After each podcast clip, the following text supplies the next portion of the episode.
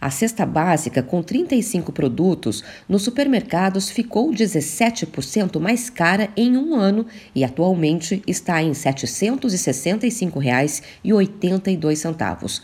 De acordo com a pesquisa da Abras, Associação Brasileira de Supermercados, no mês de maio, a alta foi de 0,94%. Os produtos que mais inflacionaram em maio foram a cebola, com aumento de mais de 21%, e o feijão, que subiu 7,31%.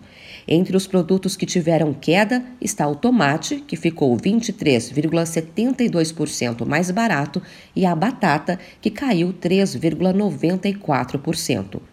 A Abras também fez um levantamento de preços neste mês de julho e verificou que o leite aumentou 28% em média.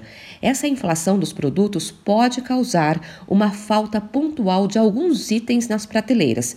De acordo com o vice-presidente da Abras, Márcio Milan, os supermercados estendem a negociação com fornecedores e buscam itens alternativos. E o consumidor tem papel relevante no controle da inflação. O consumidor tem um papel relevante na inflação.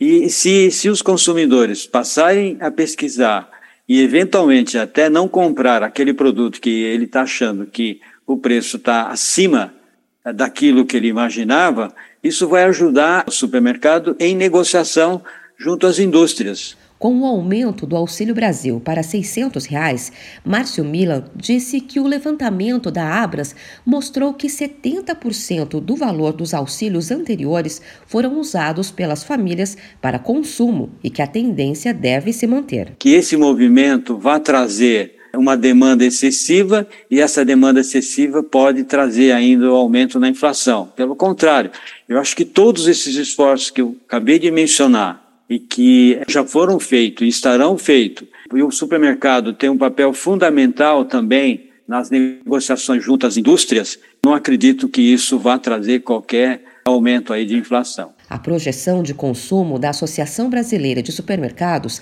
antes da aprovação do pacote de benefícios pelo Congresso, era de um crescimento de consumo dos supermercados de 2,8% em 2022. Com a aprovação, esse valor vai ser revisado na próxima projeção da Abras.